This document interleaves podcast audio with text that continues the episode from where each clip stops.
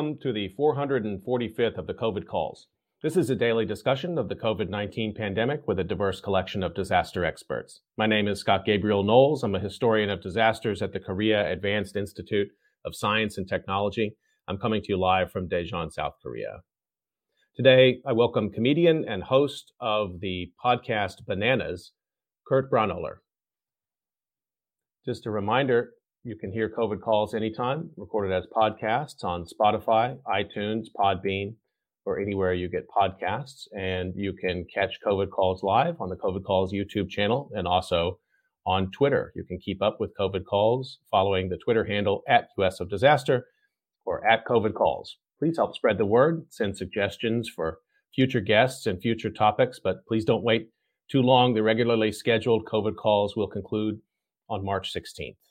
In reading an obituary or a story of advocacy for those impacted by the pandemic, I'd like to continue that now. The headline is Ricardo Flanagan, a comedian who contracted COVID, dies at 41. This was written by Alyssa Lukpat and appeared in the New York Times October 13th, 2021. Ricardo Flanagan a comedian, actor, and rapper best known for his appearances on TV's Last Comic Standing and Shameless, died in Los Angeles in October. He was 41. He contracted COVID 19, said his representative Stu Golfman, who could not confirm the disease, was the cause of Mr. Flanagan's death. On October 1st, Mr. Flanagan said on Twitter that this COVID is no joke. I don't wish this on anybody. On Last Comic Standing, Norm Macdonald, a comedian and a judge on the show who died recently, said Mr. Flanagan was his favorite comic in the competition. I was stunned, Mr. Flanagan would later say about the exchange. After his run on Last Comic Standing, he appeared on several TV shows, including Insecure and Shameless, the Showtime series that featured him in a four episode arc, according to his IMDb page. He discovered his love of stand up after he took a comedy class that he saw advertised on a flyer in Ann Arbor, Michigan, according to a statement from his representative. After the first class, he was hooked and never stopped getting on stage. He had moved to Michigan after graduating from college in 2007, but his comedic talents soon brought him to Los Angeles, his representative said. Mr. Flanagan also dabbled in rap, tweeting recently that he had almost finished an album in a song called Revolution that he released last year, 2020, he lamented police brutality and said, We got to mobilize. I'm tired of seeing my brother on the ground with his face pinned down, he rapped. Ricardo Eric Flanagan was born March 23, 1980, in Cleveland. He's survived by his mother, Katrina McLeod, his father, Keith Flanagan, and his grandmother, along with several aunts, uncles, and cousins obituary of Ricardo Flanagan, who died in October of 2021.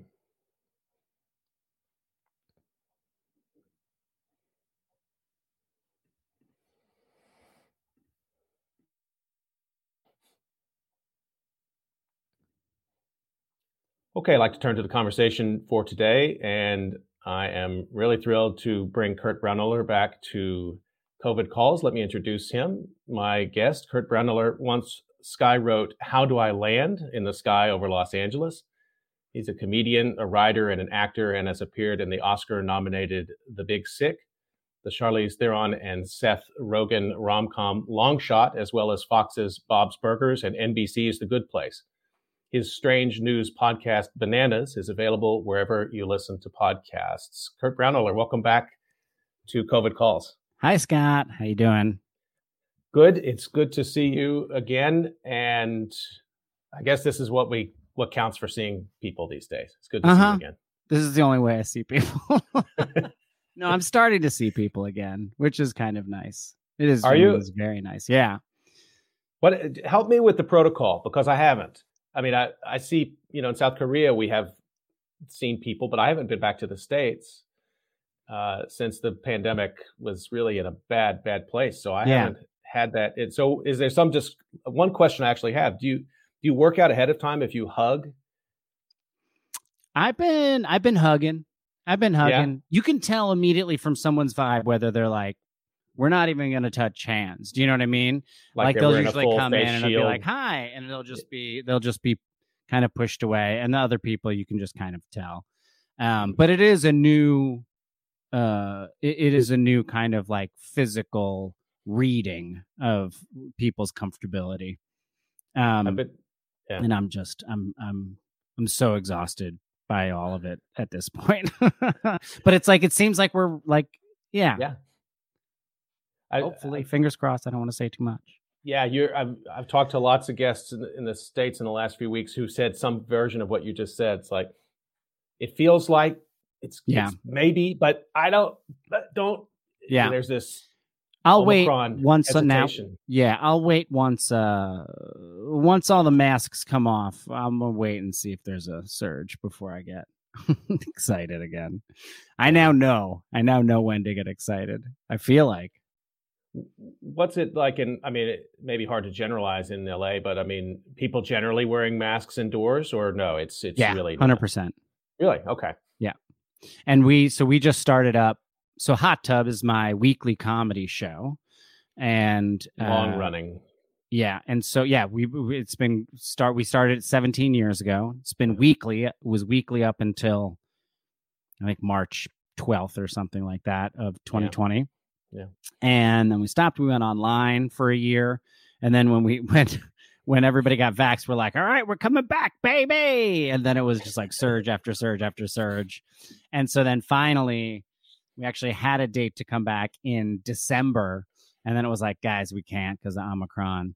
And so we postponed and we finally had our first show back monday february 28th which is ex- almost it, it- our first show was february 22nd 17 years ago because it was my birthday it was my 29th birthday and so uh, and that's why i remember it always so we Yeah. came back 17 years later and you know everyone has to be vaxxed and boosted and wear a high uh like a high you know kn95 inside and Mm. drink pull it down drink pull it back up Mhm, that's the mhm. rules um and uh, we have all the doors of the bar open too so there's like a good cross breeze which means you can watch the show from the alley now which you could never do before Yeah.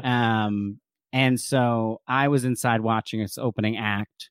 There's a musical guest named Tolliver. It's really funny and cool. And Kristen, my co-host, Kristen Schaal, Yeah. uh, she has been very. They've just been very, very careful. For two Sure. years, they have not been inside a, a public place. They've maybe gone to the the the the grocery store uh, once or twice, but they have not. If they've eaten somewhere, it's been outside. They've never gone inside. So she was outside, and I could see her through the door watching this opening act, and it was Mhm. like it was like hot tub, you know, like this thing that we started 17 years ago. And the opening act ended, and I came outside, and she just started ball crying like she was just like so overwhelmed that this thing that we had created was like back um and then when we like opened the show like she started kind of like got choked up as well Yeah, and she's yeah. not someone who is usually very emotional like that and so it was like it it, it really was a it was a marker and it felt like a turning point for for us um and it was really special Well, I'm glad you're back in person. Yeah And that catharsis sounds really important. I mean, Yeah. it's and it's maybe something people need that in the different domains of their of their life. You know, we were just talking about, you know, reconnecting with or seeing somebody. Like I want every greeting and every time I do something again in person, I want I want that. Maybe I don't I don't want to ball every time maybe. Or maybe Yeah. I do, I don't know. I mean, I think there's a lot of pent up like just need to express yes the gratitude to be back with people. Mm-hmm. One hundred percent. And also, it gave me a, it gave me a new appreciation for what I do. You know, because, bef- like, just because of the nature of doing stand up, you just have to do it the time in order to be able to do it. You know, it, you, it's not something that you can kind of like do here and there. It's something that you have to just do all the time. And so, because of that, you're very close to it and I would always, especially since I started the podcast, people will always say like, uh, like, oh, what you like, thank you so much. They're always like, thank you, you helped me get Mhm. through this thing or something like that. And I'm always like, yes, of course, you know what I mean? But we're just having fun. Uh, it's not, it's not a big deal. Don't worry about it. That's how I always felt. And also about the show too. People are always like, thank you for doing the show. And I'm like, yeah, we, you know, it's, it's okay. It's, no, it's not a problem. Um, but watching the show for the first time on Monday night, I just realized what a what a special thing it is to watch people do stand up because and I never thought about it this way before is that it's just you're just excited to see the inside of someone else's brain and like pushed outward. Do you know what I mean? Like for them to present their view of the world to you, just their take or their experience or their or their or their feeling about something like and they're presenting it, you know, and it's like being given to you. And it does feel very uh if it's it's it's enlivening and exciting and uh yeah i just got a little emotional you know? Yeah, I the way I love the way you talk about it. I mean, I've always loved the way I always love watching you perform, but also I love the way you talk about that that sort of magic of performing. it. But I wanted to ask you a little further about that. Yeah. But because being a, I mean, you do many different kinds of writing, performance, stand up, many different things. But I want to ask you about stand up Mhm. particularly because it's it seems like there's a couple important things happening. One is the material, which has to be worked like you have to work it and then go Mhm. back and and modify and change and and probably fine tune it to a level that nobody except you understands every comedian Yes. probably has their their dark art oh yeah but but then there's also the there's also maybe the the intangibles about reading an audience Mhm. wi- uh, for timing and and it seems so you can't do either one of those i mean they're connected but slightly different kinds of parts of the work you do have did you find a way to online no to no So and we if- ran and we Yeah. did a show we did a weekly show we did a weekly online show and we never found a way to do it there isn't the technology isn't there to be able to hear an audience's laughter but not be able to hear them too much because everyone has their own mic. So if imagine the, the issue you, we kept running into is imagine if everyone in the audience had their own microphone at a stand-up show and they were laughing into directly into their microphone but they were also coughing and they're also talking and they're also drinking directly into their microphone right? so that's essentially the main it's- problem it's is too that much yeah, it's it's too much. So, and then the latency. There's like an inherent latency in you know uh, internet conversations. There is no way currently with the tech that we have to do it, and we tried so many different ways. People thought they figured it out. People would say, "We figured it out. We got this great system," and then you would like get into it and be like, "It's the same. It's the same damn stuff." like you know, like I we were trying to do it because in the beginning of the pandemic, we were trying to do a, a comedy special for Amazon um, that Seth Rogen was going to host, and I was going to help with, help produce and be, do it with him. And we're just trying to figure out how to do it. This was before vaccines or anything like that. And it was it like there was like it was it was insane to like figure out if everybody has to be like this far apart how do we make it sound right you would have and or if we did it Mhm. virtually we would we have like 20 different sound techs who all had like 10 channels of audio and they would just be riding them constantly if someone starts talking bring it down put people in cars mic the cars maybe we do it that way like we just went brainstorm like a million different ways to do it and uh and ultimately there's just no really good way to do it I've watched some of these Netflix specials. You know, like I mean, Dave Chappelle did. Yeah. uh, he uh, he went outdoors. yeah Other comedians, but these, I mean, but these are comedians. Some of these are have like unlimited budgets, right? So they can, Mhm. I guess, they can do, you know, whatever they want. And the vibe was still not. You could tell it was not. yeah It was just totally different. I mean, it's hard to tell about their their timing.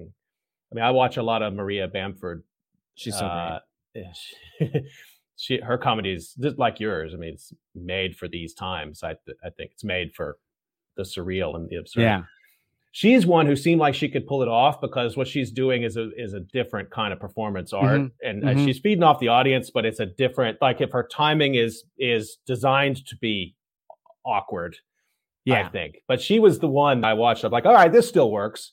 But most of the other ones, it just seemed like there was a this just a half beat or something was just off. Yeah. Somehow. And also, well, also Maria, off the way that she preps her shows is she'll just tweet, "Hey, I want to do I want to do my new hour for one person at a coffee shop at 11 a.m.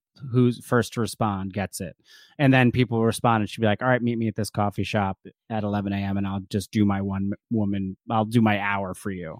Do you know what I mean? So it's yeah. like, it, it works that way. Maybe her. she was the only comedian who anticipated what it would like to perform in a pandemic. yeah, yeah, yeah. Having severe social anxiety really paid off for her. um, let me remind everybody that you're listening to COVID calls, and I'm talking to comedian Kurt Braunohler today, who's also the host of the podcast Bananas. You've been on my mind. Yeah, you're always on my mind, but you're on my mind. I, I had some guests recently. Um, I thought I really wish Kurt was sort of here for this. I had a couple of traffic experts in the UAE. Mm-hmm. These guys are geniuses at understanding traffic Oh, patterns oh, wow. traffic that's, accidents. Oh, that's awesome. And they were studying they're studying it in the, in the Middle East, but then also they took a global view. And here's kind of what they found. Traffic accidents in most of the world went down during the pandemic. Mm-hmm. Traffic accidents that happened were more severe because yeah, there are fewer people, people on the road, so fast, driving faster. Yeah. But the outlier, you guessed it, the United States. Traffic accidents across the board. Also, airline violence, also just people being uncivil yeah. to each other and acting out. And I felt like I need a Kurt Braunohler cultural translation of this moment to help me understand what the hell's going on. And I know you track like odd behaviors as part of your day job yeah. and report on them. So what the hell's wrong with people? Don't know. I really truly I, I can't. I wish I had a good answer for you. I mean, people are just really drinking a lot more. that could be it. Um, I don't know, but I do with the um the traffic stuff. Which sounds fascinating. Um, the uh you know they just recently installed and, I, I don't know what city it was but it's in the united states an ai that controls traffic lights for like an entire strip on a city and it like works really very well. And that's of course just going to be our future. But anyway uh, that is neither here nor there. I have no idea why people are such assholes right now but people are out of control especially with the airline stuff. The airline stuff's crazy. They've had to you know, like modify uh, like rules that they thought they didn't, you know, like let's make sure we have extra duct tape on the flight in case the flight attendants have to tie somebody up. I mean, this kind of stuff. It's like, yeah. I don't know. I just I was wondering. You know, you pay a lot of attention to people in airports too. I mean, you have great bits about airport behavior. I mean, yeah. I just didn't think it could get worse, and then somehow the pandemic. I know there's like a lot of I, people are pro-social too. A lot of people helping each other. Healthcare mm-hmm. workers in this time are like yeah. laying down their lives for us. But the public in general just seems to have lost their mind. And I talked to sociologist Ryan Hagen about it, and I asked him what he thought. He said maybe just people have been away from each other for two years, and they had to. We have to actually learn how to be around people again. Oh, we're. I think we have one hundred percent have to learn how to be around people. I see it in in small talk now constantly, where it just like everybody used to just be able to keep the ball up. You know what I mean? Just like yeah. blah blah blah blah blah bullshit, bullshit, bullshit, bullshit. You know, and now it'll just the ball will drop, and then everyone just kind of is like, "Oh yeah, we don't know how to do this anymore." This like meaningless talk, but in in a way, it's eliminate like there there there is a comfort to small talk and then yeah. a worthlessness to small talk, you know, at the same time. Like it can be very comforting with strangers and stuff like that or at a party. But there is, but don't you get tired of it? Don't you, don't you sometimes just want to either not talk or yeah. talk about something that you actually care about? And, and so I, I wonder, what it, I'm sure we'll just go back to just doing small talk because it's, it's a, it's a social cushion that's very comfortable. I'm from Texas. I never got tired of small talk. I've missed it. You're very good at it. I think during the pandemic, I think particularly in the lockdown, I think my kids are like, "Oh shit, dad's coming! Like get out of the like, hey, how, how's the weather? Like we're all in the house, you know. It's like, but I miss, I, I really miss it, you know, because I felt like that is also that's sort of the grounds upon which you do. I hadn't really thought about it much until I until this conversation, but that's the grounds in which you do like we're not all comedians, but we're all trying to like constantly time our social mm-hmm. interactions. They need to be timed yes, right. Of and you don't get that just by sitting alone for 20 hours and then answering a you know getting a box from Amazon and coming rushing back inside and yeah yeah you it. get rusty i think you get rusty and yeah. i think in the same way people have become rusty uh about not having when you go out into the world, you no longer have the control over your life that you have in your own home. Do you know what I mean?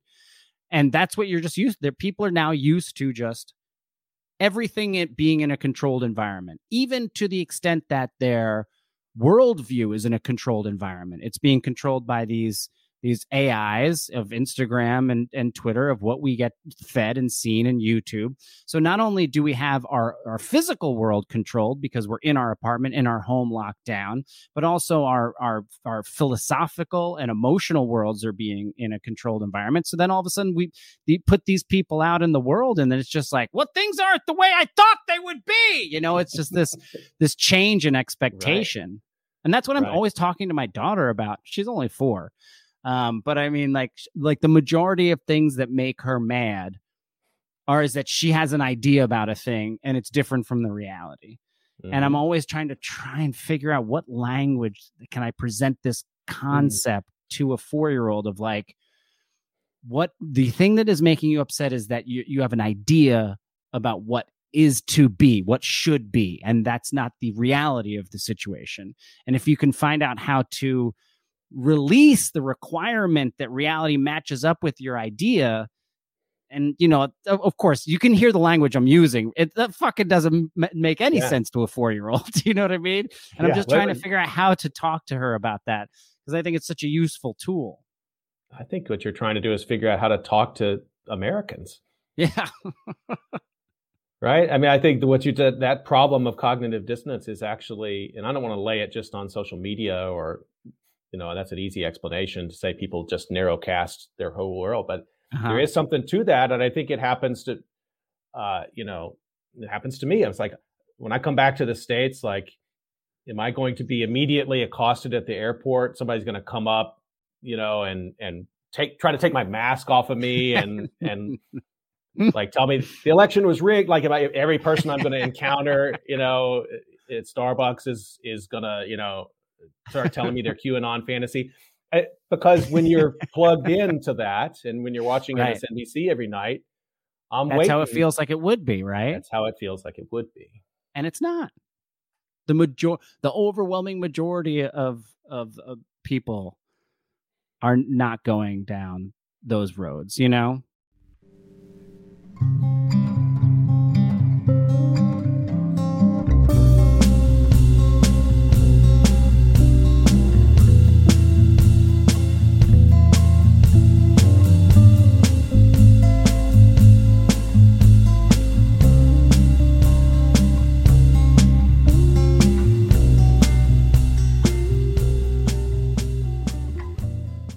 Let me just remind folks that you're listening oh, to like COVID calls, and I'm talking to Kurt Braunohler today. People are writing in. Um, Colleen Jasowitz enjoying the conversation, and um, poet Martha Greenwald with their observation that we've grown used to seeing only the top third of our bodies and seeing other people yeah. when we interact. Um, so a lot of body language is just not available. That's another problem, I guess, when we think about doing comedy and performing in this time is only seeing, you know, if you're doing it online, just seeing people from from shoulders up. Yeah, and people were sitting down. Like I did, I did most of my stand up sitting down. You know, Ugh. it's just it doesn't. You can't walk around the. It doesn't make sense, right? Yeah, and you like to move. I mean, you're a very physical comedian. Yeah, and I noticed it's so interesting watching because I just I shot a, a, comedy special in August, and it was just like a we just hit a sweet spot. You know, it was like right before Delta came on hard, and um, it's so weird now that we think of times in It terms is. of It's- surges. It's the pre-Delta special. Yeah, it was the pre-Delta special because it was like June to August was like a pretty Yeah. good fun spot, and then it was Yeah. like here we go, it's a shit Yeah. show again. Um, and watching myself the way I moved on the special because I have to watch it over and over and over and over again as we edit it, and let's get a different camera angle on this moment, punch in here, let's pull back here, you know, and it's very Mhm. it's it's removing all of the joy out of any idea of it being comedy. Do you know what I mean? Yeah, yeah. And um, but just watching the way I was moving, I was like, oh, I'm I'm moving slightly weirder than I would normally move because I just had a very short period of time to like get ready and shoot it. So I was like, I think my first show back was in May. And then I had like uh like week like uh, four weekends before shooting it. So it was like May, June, July, and then shot it in August. Did a few shows in LA in August. So I only had I don't know, uh, you know, if those were all weekends, that's five Yeah. shows a weekend. So I had like 15 shows or something, like get ready and put it down. Mm. And I did notice that I was like, my, my body was just moving in a slightly different way. I kept looking at my feet and then looking up, which, uh, you know, Hmm. you want to, the eyes are the connection with the audience. Yeah, right. Every time you, every time you look down, you kind of relieve them. You, you you're like, you're not, you're no longer, it's not necessarily connection, but you, you're relieving them of the feeling that you are leading them somewhere. Do you know what I mean? No, I That understand. you're kind of like taking them. Yeah. Is is that because you're when you're still sort of working mastering the material, your mind needs to be more in the material, and so you're not as as able to to make it a full you know bodily expression of the material. Because when you're really on, the joke is often delivered not even verbally; it's delivered it's delivered Yeah. with your body. I think that it was it was almost more of a getting used to being in front of an audience again. It Yeah. was Interesting. it was a a a moment for me to recharge. Do you know what I mean? Yeah. Because when you break it, you can go down and then you're kind of with yourself Yeah. You when your eyes are down before you come back up and now you're there with them. You know? Yeah.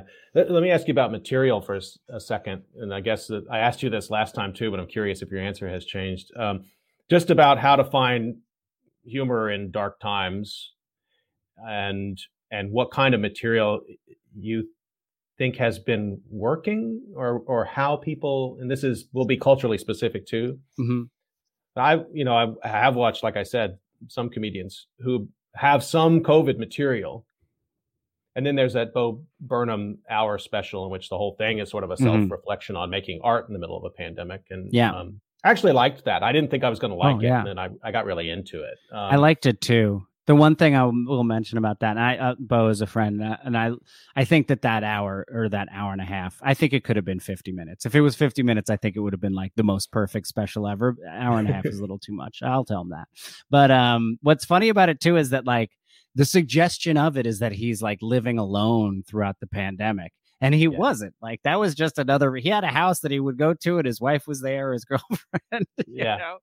Um but it's like that artifice it was required for it to work as an hour i Right. keep calling it an hour and it's longer but um i thought it was brilliant and i thought it was edited so well i thought it was shot so well it was convincing, yes It- and that was the part I was like, I don't know that this if this conceit is going to work. That this guy is like, yeah being alone with his thoughts and tormenting himself over Yeah. the absence of an audience, but then tormenting himself over the possibility of an audience. And I was like, I think that might get old. And then I was I was hooked. yeah i was hooked too So that's it's like one sort of sort of topic, just being alone, which everybody can now relate to. You wouldn't think it would be funny, but there's been, I think, some probably good room for for comedy in there. Other like angles on it or ways you've thought about it, tried to process it through through humor. Um you know starting to watch comedy again everybody's got like their their like little covid kind of like thing it's usually at the, up at the top um but i do i am of the opinion for me personally that I like to watch something that takes me out of what this is, you know? And if you're watching something that's recorded and it's all about COVID, ideally, ideally in one and a, in in in a year and a half or two years, it will feel so dated. I yeah. mean, it, the it it's it's just going to feel so old because all the information is going to change, and then when when COVID 2023 comes out, you know, I mean, it's like yeah. then it, people are just be like, "What is this asshole talking about?" So for my special, my special, I just made it evergreen. It was my, it was a, a, a suggestion by my director Jonah Ray, who's a very funny comedian himself, and he said, "Look, the majority of your special is about family, and it's about your mom, and it's about your dad, and it's about your daughter, and you should just remove the COVID material."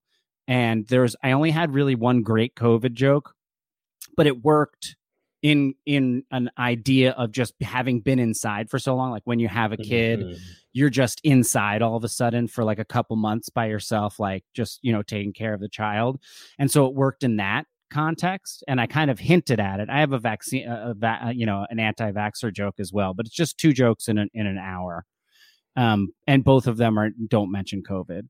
Just because i prefer like like I do think, and people say this about bananas, which is my podcast. It's like we purposefully do not talk about COVID. It is the exact opposite of COVID calls. we do not talk about it. and yeah. um, and people have said they just really appreciate it just because the news is so dark so often. Just to have a news show that is, and it's not light. We're not like light, just only happy stuff, but we just don't. You know, we're keeping it to the weird and the beautiful absurdity of the world. Yeah, I and I have appreciated that.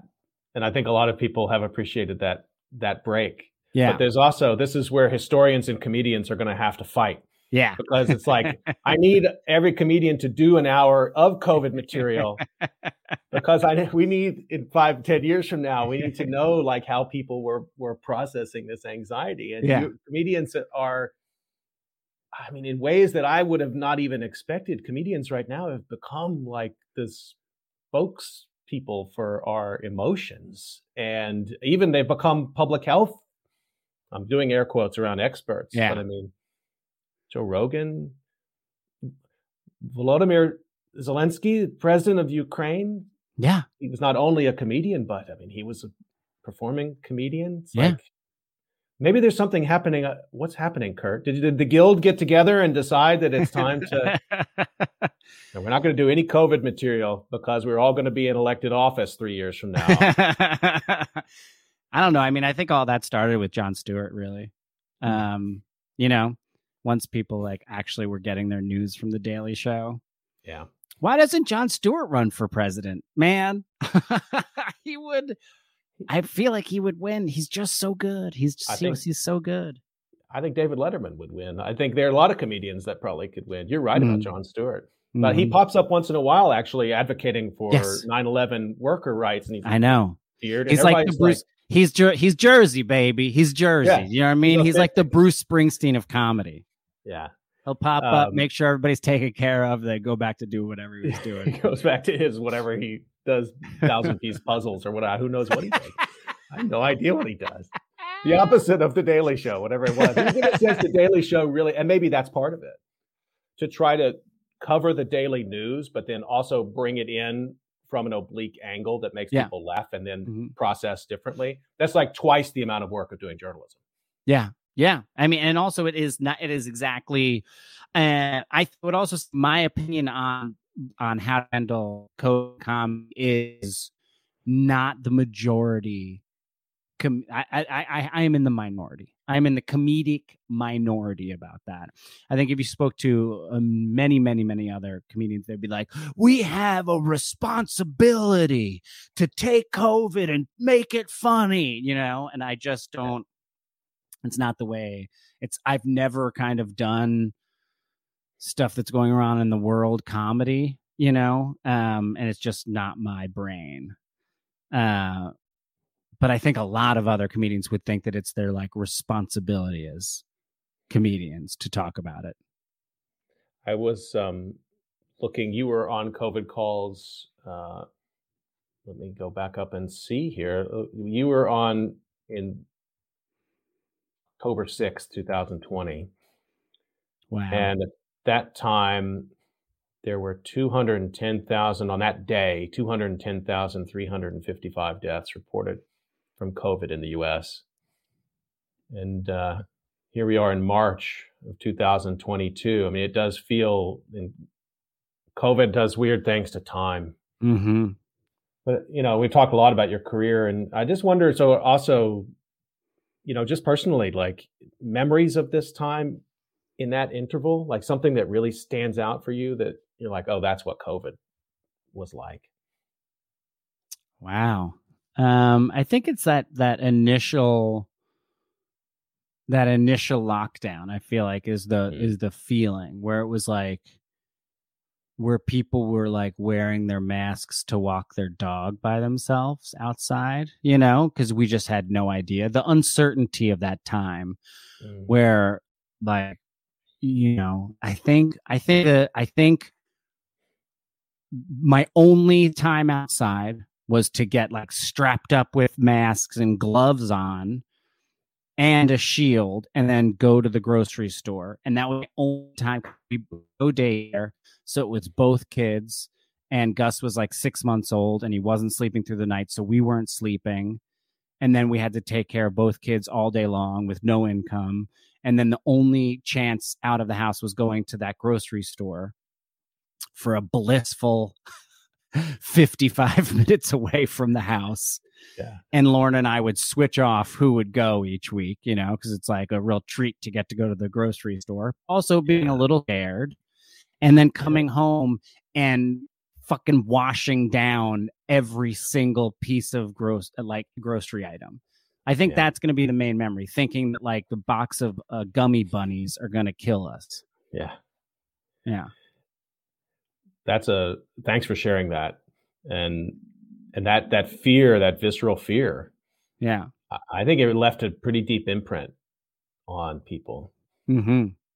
and, and not only the nature of a pandemic and a virus is something you can't see yeah it's an invisible fear and the not knowing like that when the when the information wasn't there that was the scariest part your mom was a nurse right Mm-hmm. Yeah, she was a pediatric nurse for 50 years.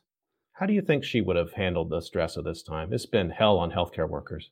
Oh, she would have been out. Uh, maybe she would have gone back. No, she wouldn't have gone back because she would have been, I mean, she would have been 78, 79. So she would have been retired at that time, but she would have, you know, she would have known what to worry about. That's the one thing that I meant. My mom died. We found out that my wife was pregnant the day after my mom's funeral. Um, and so she and she was a pediatric nurse, you know, and so it's yeah. like it's always those things that get you the most where it's like god damn it like if i could call my mom about this she would know yeah, right, what to right. what to do with this kid right now yeah. Uh, and i think about that all the time but um uh, i don't think yeah, and that's another thing. I feel like I, we I we would have been able. It would have been such a resource. She would have been like, "This is what you do. Don't worry about this, and don't worry about that, but do this." Um, and that's the kind of the the, the thing. You're just like, oh well, it would have been nice. But also, I'm kind of happy she didn't have to see this. It she did. She got to miss Trump. She got to miss COVID. Uh, so you know, it was yeah. bad. It was unfortunate when she had to leave, but at least she got out before all most of the bad stuff. Thanks for talking about it, and and I that had been on my mind, and I think a lot of people have expressed, and I felt it too, sometimes in irrational ways, um, concerned about people who are actually no longer alive. Yeah.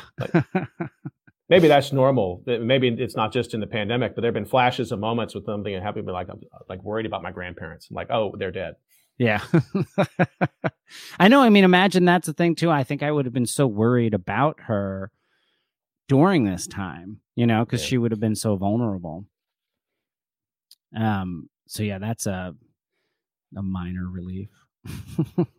Very minor. Let me talk about let me bring up one more thing before we have just a couple minutes left in conversation with Kurt yeah. Braunohler today on COVID calls.